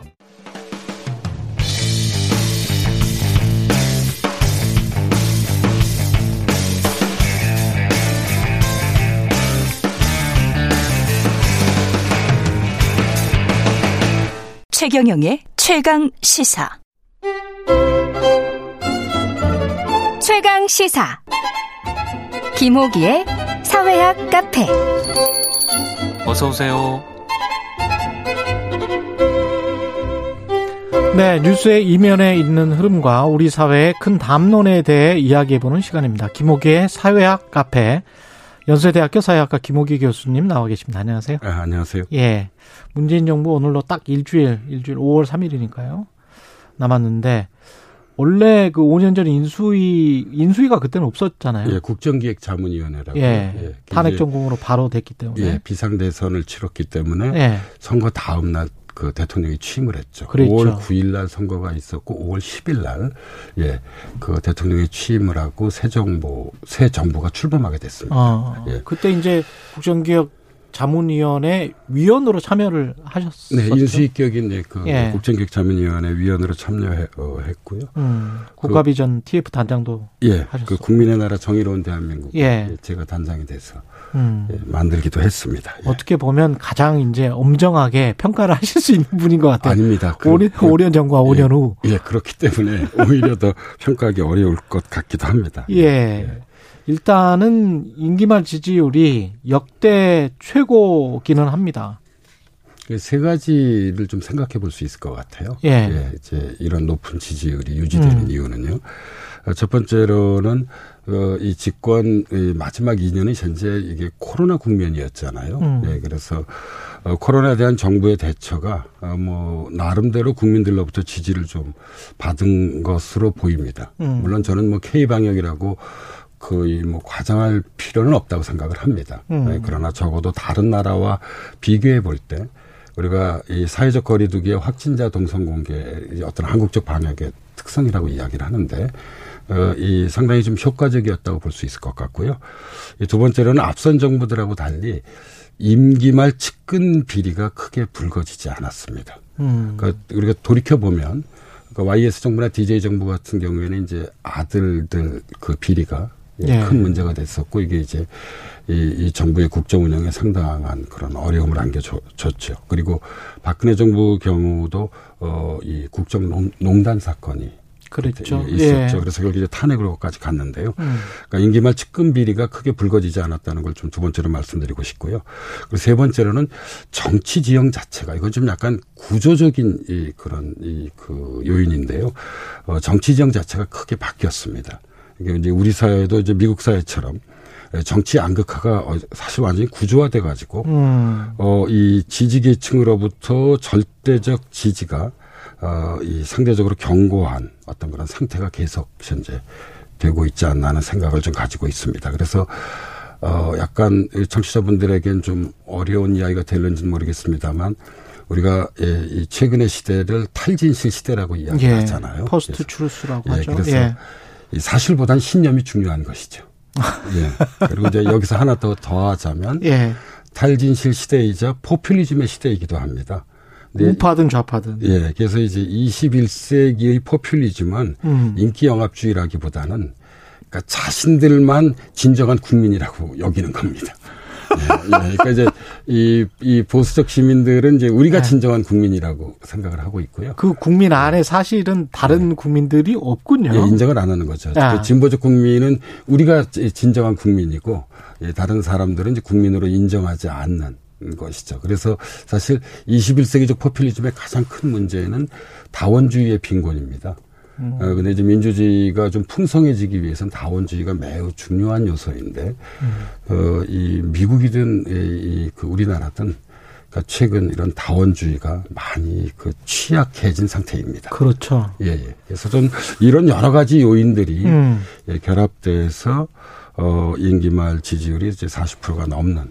사실 민주화 시대가 열린 이후로 아마 처음으로 레임덕에 아. 빠지지 않는 어, 이, 이 대통령 과 이제 정부가 어, 이 되는 셈입니다. 어떻게 보면은 배타적 지지율이어서 좋은 지지율이다라고 보기가 힘들 수도 있겠습니다. 어, 그러니까 이 국민들 간의 예. 에, 이 생각의 거리, 그러니까 이념적 거리가 지금 대단히 먼 상태입니다. 예. 제가 댓글 보면 그래 그럼 북한 가라. 그래 그럼 이민 가라. 뭐 이런 댓글들 있잖아요. 그게 굉장히 배타적인 생각들이잖아요. 예. 그래서 이 나라에서 살지 말아라 이런 예. 거잖아요. 그래서 저는 생각이 다르니까. 개인적으로 현재 어. 예, 우리나라 이제 정치 및 시민 사회 어떤 그런 의식이라고 해야 될까요?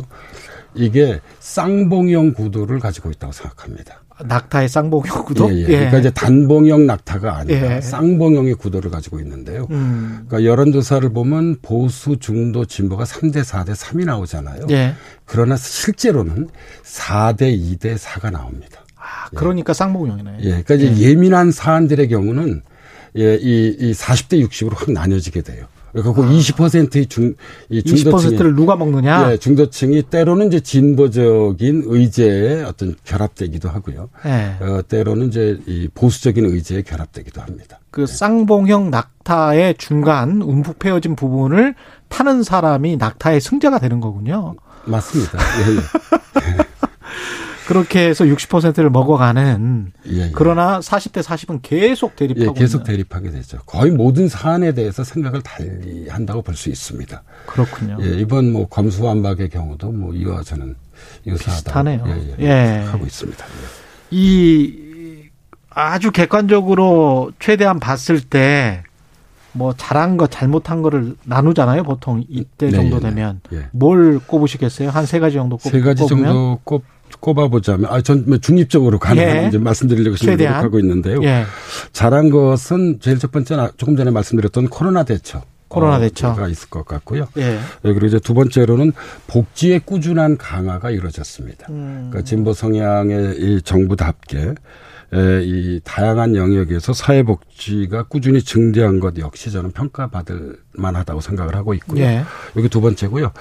어, 세 번째로는 이, 이, 전 뭐 이것을 좀 생각해 봤는데요. 그러니까 이 집권 초반기에 소득주도 어, 성장에 대한 논란이 많았잖아요. 그런데 이제 2019년부터 추진된 것이 반도체, 미래차, 바이오라고 하는 산업 정책입니다. 음. 어, 저는 디지털 대전환이라고 하는 어떤 지구적 변동 속에서 어, 우리 경제가 나아가야 할 방향이 이 좀, 이 제대로 제시되지 않았나 하는 음. 좀 생각을 좀 어, 가지고 있습니다. 예. 그래서 원래 이, 그 문재인 정부의 경제 정책은 두 축이었잖아요. 하나가 소득 주도 성장이고 다른 하나가 혁신 성장인데. 그랬죠. 이렇게 혁신 성장을 현재 보여주는 이 반도체, 미래차, 바이오. 음. 이 방향은 옳은 것 같아요. 음. 그러니까 인구 5,200만의 우리의 어떤 그런 내수 시장의 조건을 보면 예. 사실 세계 시장을 겨냥하지 않을 수 없는 상황입니다. 그렇죠. 이럴 경우에 이 반도체, 미래차, 바이오에서의 음. 이 경쟁력을 어떻게 높일 것인가 매우 중요한 과제인 것 같고요. 잘못한 것은 세 가지만 말씀드려보자면 먼저는 부동산 정책입니다. 음. 그러니까 이 아파트 가격 폭등을 그 원인을 어디에서 찾든 뭐 이제 지구적 유동성 증가 뭐 이런 것도 많이 얘기를 하는데 어, 이 정부 정책이라고 하는 것은 사실 결과에 책임을 져야 하죠. 예. 그 원인이 어디에 있다 하더라도 어, 집값 폭등이라는 어떤 그런 이, 그, 이 결과에 대해서 어, 정부의 책임이 면책될 수 없다고 생각합니다. 음. 그래서 참 역설적인 것은 어, 21세기에 들어와서 집값이 크게 두 번 올랐잖아요. 예. 아, 한 번이 노무현 정부이고 그랬죠. 다른 한 번이 이제 노무현 정부를 개선한다고 하는 이제 현 문재인 정부에서였는데 아, 진보 성향의 정부잖아요. 음. 진보 성향 정부에서 어, 아파트 가격 폭등이 이루어졌다는 게 참 아이러니컬하다는 생각이 좀 들었고요. 두 번째로는 인사 정책입니다. 예. 그러니까 조국 사태로 대표되는 내로남불의 인사 정책에 대한 국민들의 실망과 비판 또한 거셌습니다. 그랬죠. 그래서 예. 이 내로남불은 공정의 가치를 다시 소환해냈고요. 음. 공정은 지난 대선의 시대 정신이 되기도 했습니다. 음. 세 번째로는 이제 제가 조금 전에 3대 4대 3, 4대 2대 4에서 말씀드렸듯이 어, 이, 그, 국민 통합에 대한 어떤 그런 노력이 음. 좀 미흡했다는 생각을 좀 가지고 있습니다. 음. 그러니까 일단 선거를 통해서 대통령이 되면 어, 이, 우리, 이 프랑스 오바, 저기 그 마크롱 대통령도. 예. 예, 국민 모두의 대통령이 되겠다고 이제 최근에 얘기했듯이. 그랬죠. 예. 국민 모두의 대통령이 돼, 이거 돼야 한다고 저는 생각합니다. 음. 예, 그런데 뭐 정치 양극화라고 하는 이제 구조적인 어떤 우리만의 특성이 있긴 하지만. 예. 예, 그럼에도 불구하고 아무튼 국민 통합에 좀 미흡하지 않았나 음. 하는 것을 좀 잘못한 것에 세 번째로 좀 꼽고 싶습니다. 예. 이 저 정부 평가도 그렇고 어떤 정책 평가도 그렇고 저는 잘 모르겠더라고요. 그 어떤 측면에서는 구조적 요인이 그리고 세계적 요인이 너무 세기 때문에 그게 어느 정도로 여기에 관여를 했고 나머지 플레이어로서의 정치인들의 어떤 실정 또는 잘한 것 이게 어느 정도로 관여했는지를 계측하기가 기자 생활을 하면서 그게 점점 더 어려워지는 것 같아요. 요새는 좀 엄밀하고 객관적 평가가 예. 아, 이제 5월 9일이 마지막 임기 날이잖아요. 음. 어, 임기가 끝나게 되면 어, 서서히 이루어질 거라고 생각을 하고 있습니다. 예. 그런데 이제 조금 전에 말씀하셨던 것에 부동산 정책을 대입해 보면 음.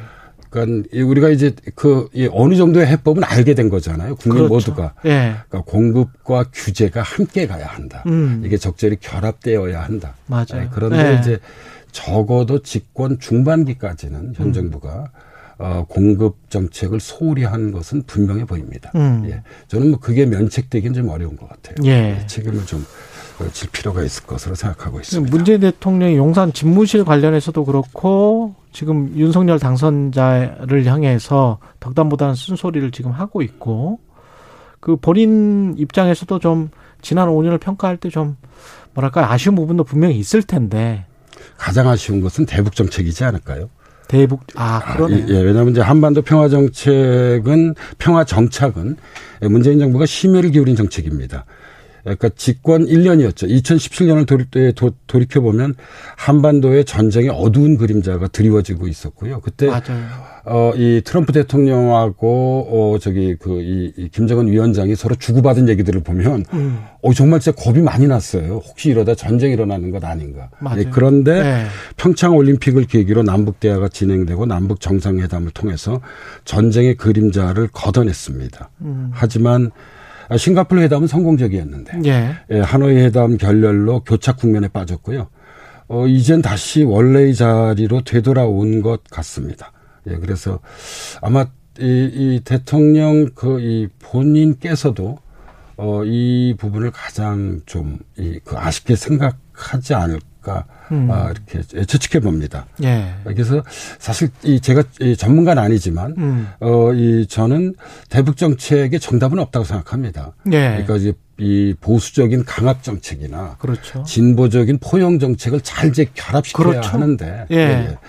예. 새 정부가 음. 어, 이것을 어느 정도까지 예, 이, 그, 이 제대로 추진할 수 있을지는 음. 좀, 예, 뭐 염려도 되고, 어, 그리고 또 뭐 기대도 하게 됩니다. 예. 그래서 어느 하나만 가지고는 어려울 것 같아요. 예, 그러니까, 예. BBC 특파원 그 로라 비커도 자신 6년 동안 생활해서 가장 인상적이었던 게 그 판문점에서 두 대통령 도보다리 두 예. 에서의 예, 이야기 두 정상이 만났었던 것. 예. 사실 예. 그 우리 현대사에서 음. 아주 이채로운 장면이었을 것입니다. 그러니까요. 예. 예, 이제 드디어 우리가 이제 뭐 분단을 넘어서 가는 것처럼 보였지만 그 모든 것들이 다시 원래의 자리로 되돌아 신기루처럼. 예, 되돌아온 듯해서 어참이그이뭐 아쉽고 뭐좀 어, 좀 안타깝기도 합니다. 뭔가 문서로 남았어야 되는데. 그 윤석열 정부는 이런 어떤 실패, 무- 문재인 정부의 실패랄지 성과랄지 이런 것들을 어떤 것들은 계승하고 어떤 것들은 더 발전시키고 어떤 것들은 또, 어, 폐기하고 뭐 이럴 것 같은데 어, 어떻게 생각을 하십니까? 우리가 어떻게 anything 해야 but 된다고? 오바마란 말이 있잖아요. 뭐요? anything but 오바마. anything 예, but 그거, 예, 오바마. 오바마 대통령과 오바마 정부가 맞아요. 추진한 것은 이, 이, 이, 하, 이, 하지 말아야 된다. 그거 빼놓고는 다 괜찮다. 근데 전 이래서는 정말 안 될 안될안 것. 같습니다. 맞아요. 예. 예. 어떤 정부에게나 음. 정권적 과제가 있고 국가적 과제가 있습니다. 음. 예, 근데 뭐 정권적 과제는 바뀌어질 수 있다고 생각합니다. 예. 그러나 국가적 과제는 예, 잘 그 저는 있는 것, 계승하는 것이 이 중요하다고 생각을 좀 그 하고 있습니다. 제가 두 가지 사례를 좀 말씀드려보자면 이명박 정부가 들어서고 난 다음에 에, 이 액션 플랜이라는 말을 많이 썼거든요. 예. 근데 그게 보니까 노무현 정부 때 쓰던 말이 로드맵입니다. 아, 예, 그래서 로드맵을 쓰지 말고 action plan을 써라. 오, 전 이거는, 이게- 정말 애니싱 멋이죠. 예. 또 다른 하나가 문재인 정부가 출범하자마자 한 일 가운데 하나가 박근혜 정부 때 있었던 국민 대통합위원회를 저기 폐지시켜 버린 겁니다. 예. 없애버렸는데요. 저는 이것도 우리의 어떤 여러 현실을 고려해 볼 때 이, 이 국민통합, 사회통합을 그 위한 어떤 그런 뭐 대통령 직속 위원회가 하나 정도는 있는 게 좋다고 생각했었거든요. 음. 예, 그런데 이게 이 박근혜 정부의 근의라고 생각해서였는지는 몰라도 없애버렸습니다. 예. 이게 전 그래서 이건 좀 아니지 않는가 좀 잘못된 것이지 않나 하는 생각을 그때 갖게 됐는데요. 그래서 아. 윤석열 정부도 음. 제가 아까 이제 뭐 잘한 것으로 세 가지 말씀드렸잖아요. 예. 코로나 방화, 복지의 어떤 방역, 음. 그다음에 이제 복지의 꾸준한 그런 이, 강화. 그, 이, 이 강화를 말씀드렸고, 어 그리고 이제 세 번째로 말씀드린 것이 이제 혁신 성장인데요. 음. 이런 것들에 대해서는 좀 이 그 잘 계승했으면 하는 바람을 좀 가지고 음. 있습니다. 5년이란 시간이 그렇게 긴 시간이 아닙니다. 그렇죠. 예. 선거 한 두세 번 하면 끝나요, 또. 예. 그래서 예. 예. 이 이 이 좀 새 정부가 예. 이 이전 정부를 부정할 것만이 아니라 예. 좀잘 그 이어야 할 부분들은 이어야 할 거라고 생각을 하고 있습니다. 그런데 예. 얼마 전에 뉴스를 보니까 음. 어, 이 anything but 문재인을 하지 않겠다. 음. 뭐 이런 예, 이야기를 하는 것도 보긴 했습니다. 윤석열. 예, 예, 그 예. 정부 측에서요. 예. 원희룡 장관 후보자랄지 예. 박진 장관 후보자의 정책 과 관련해서 조금 조금씩 나오는 것들은 그래도 굉장히 좀 유연해지고 있- 있는 것 아닌가. 선거 때보다는 훨씬 더 달라진 것 같아서 좀 다행이다 그렇게 생각을 합니다. 이념이 예. 모든 국정을 지배하지 않습니다. 그러니까요. 예. 그리스 스타트님, 역사는 흐르니 시대가 말해줄 것이라 생각합니다. 허동님, 과유불급. 지난 총선 때 너무 큰 승리를 얻었던 게 민주당 말씀하시는 거네요. 정권 재창출 실패 요인이 아닐까 합니다. 예, 사회학 카페 연세대학교 사회학과 김호기 교수님이었습니다. 고맙습니다. 네, 감사합니다. 예, KBS 1라디오 최경련의 최강시사 듣고 계신 지금 시각 8시 47분입니다.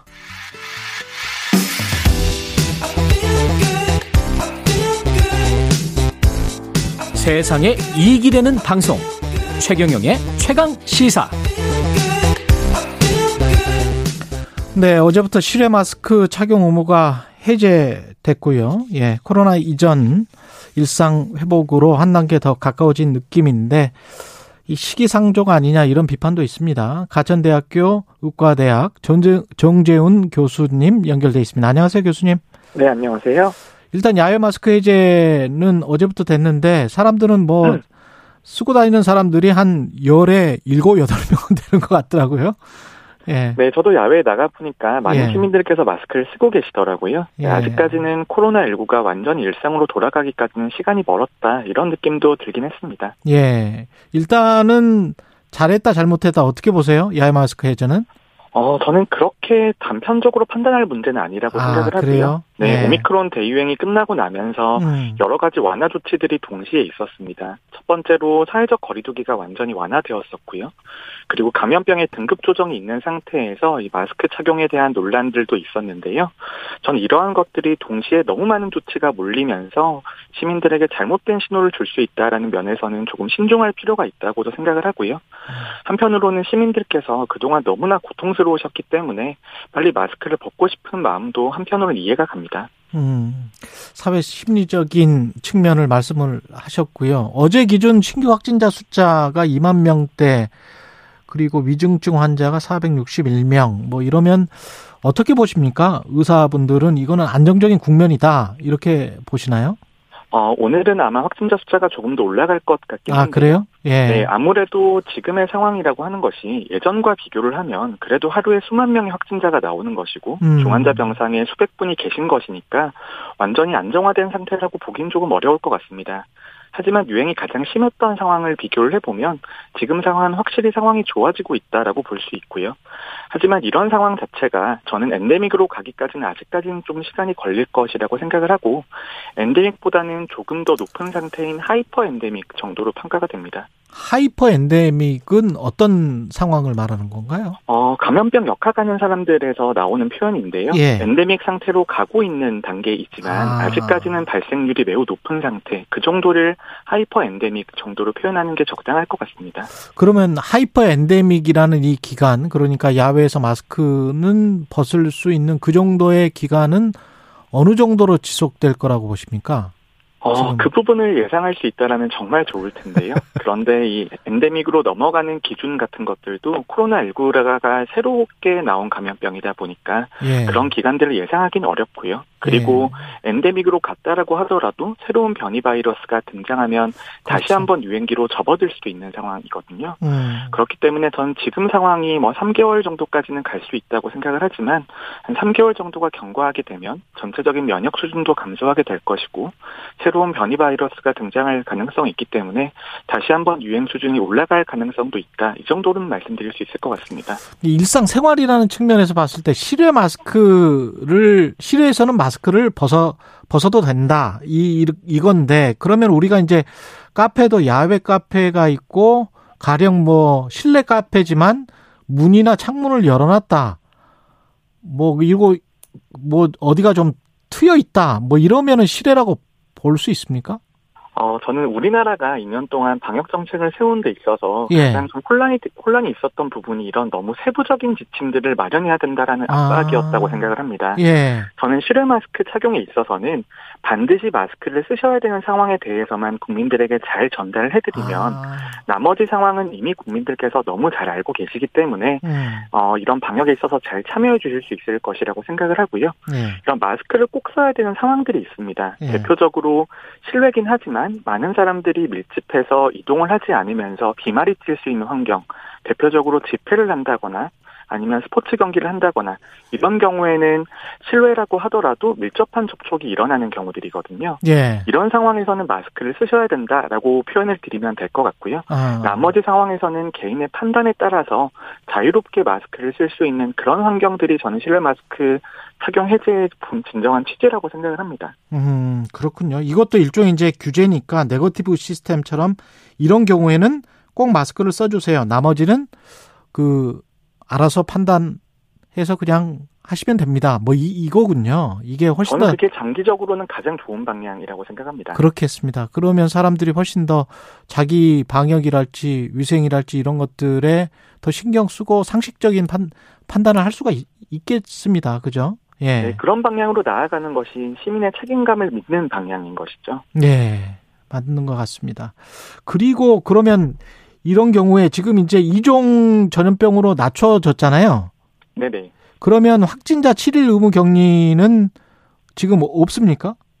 어, 지금은 이행 단계이기 때문에 예. 격리 의무가 유지가 되고 있는데요. 예. 이행 시기가 종료가 되었을 때 격리 의무를 어떻게 유지할 것인지에 대해서는 아직까지는 정부는 열어놓고 판단을 기다리고 있는 상황입니다. 예. 하지만 전 이 부분에 대해서는 조금 신중해야 된다고 생각을 하는데요. 예. 격리 의무가 해제될 경우에 생기는 여러 가지 문제들이 있습니다. 첫 음. 번째로는 어, 생계 지원금에 대한 문제가 있을 수가 있고요. 아, 또 하나는 병원에서 입원하신 분들을 격리병상에 입원시켜 드려야 되는지에 대한 부분까지도 굉장히 많이 연계가 되어 있는 부분들이라서 예.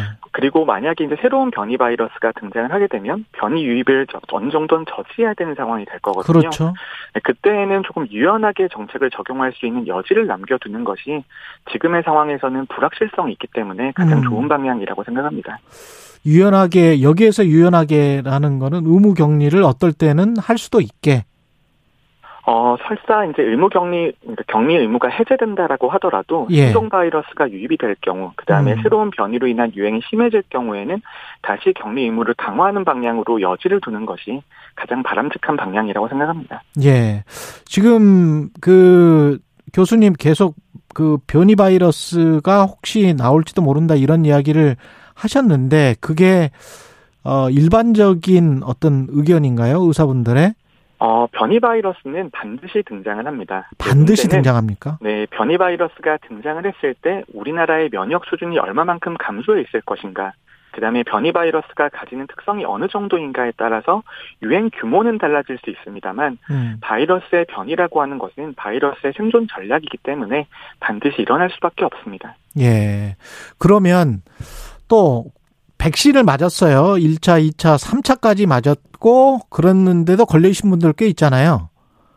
예, 그저 바이러스에 네네. 바이러스에 감염됐습니다. 그리 그러, 그랬으면 이 상태는 지금 이 이분이 완전히 이제 그리고 이제 나았습니다 라고 하면 항체가 완전히 형성이 된 겁니까?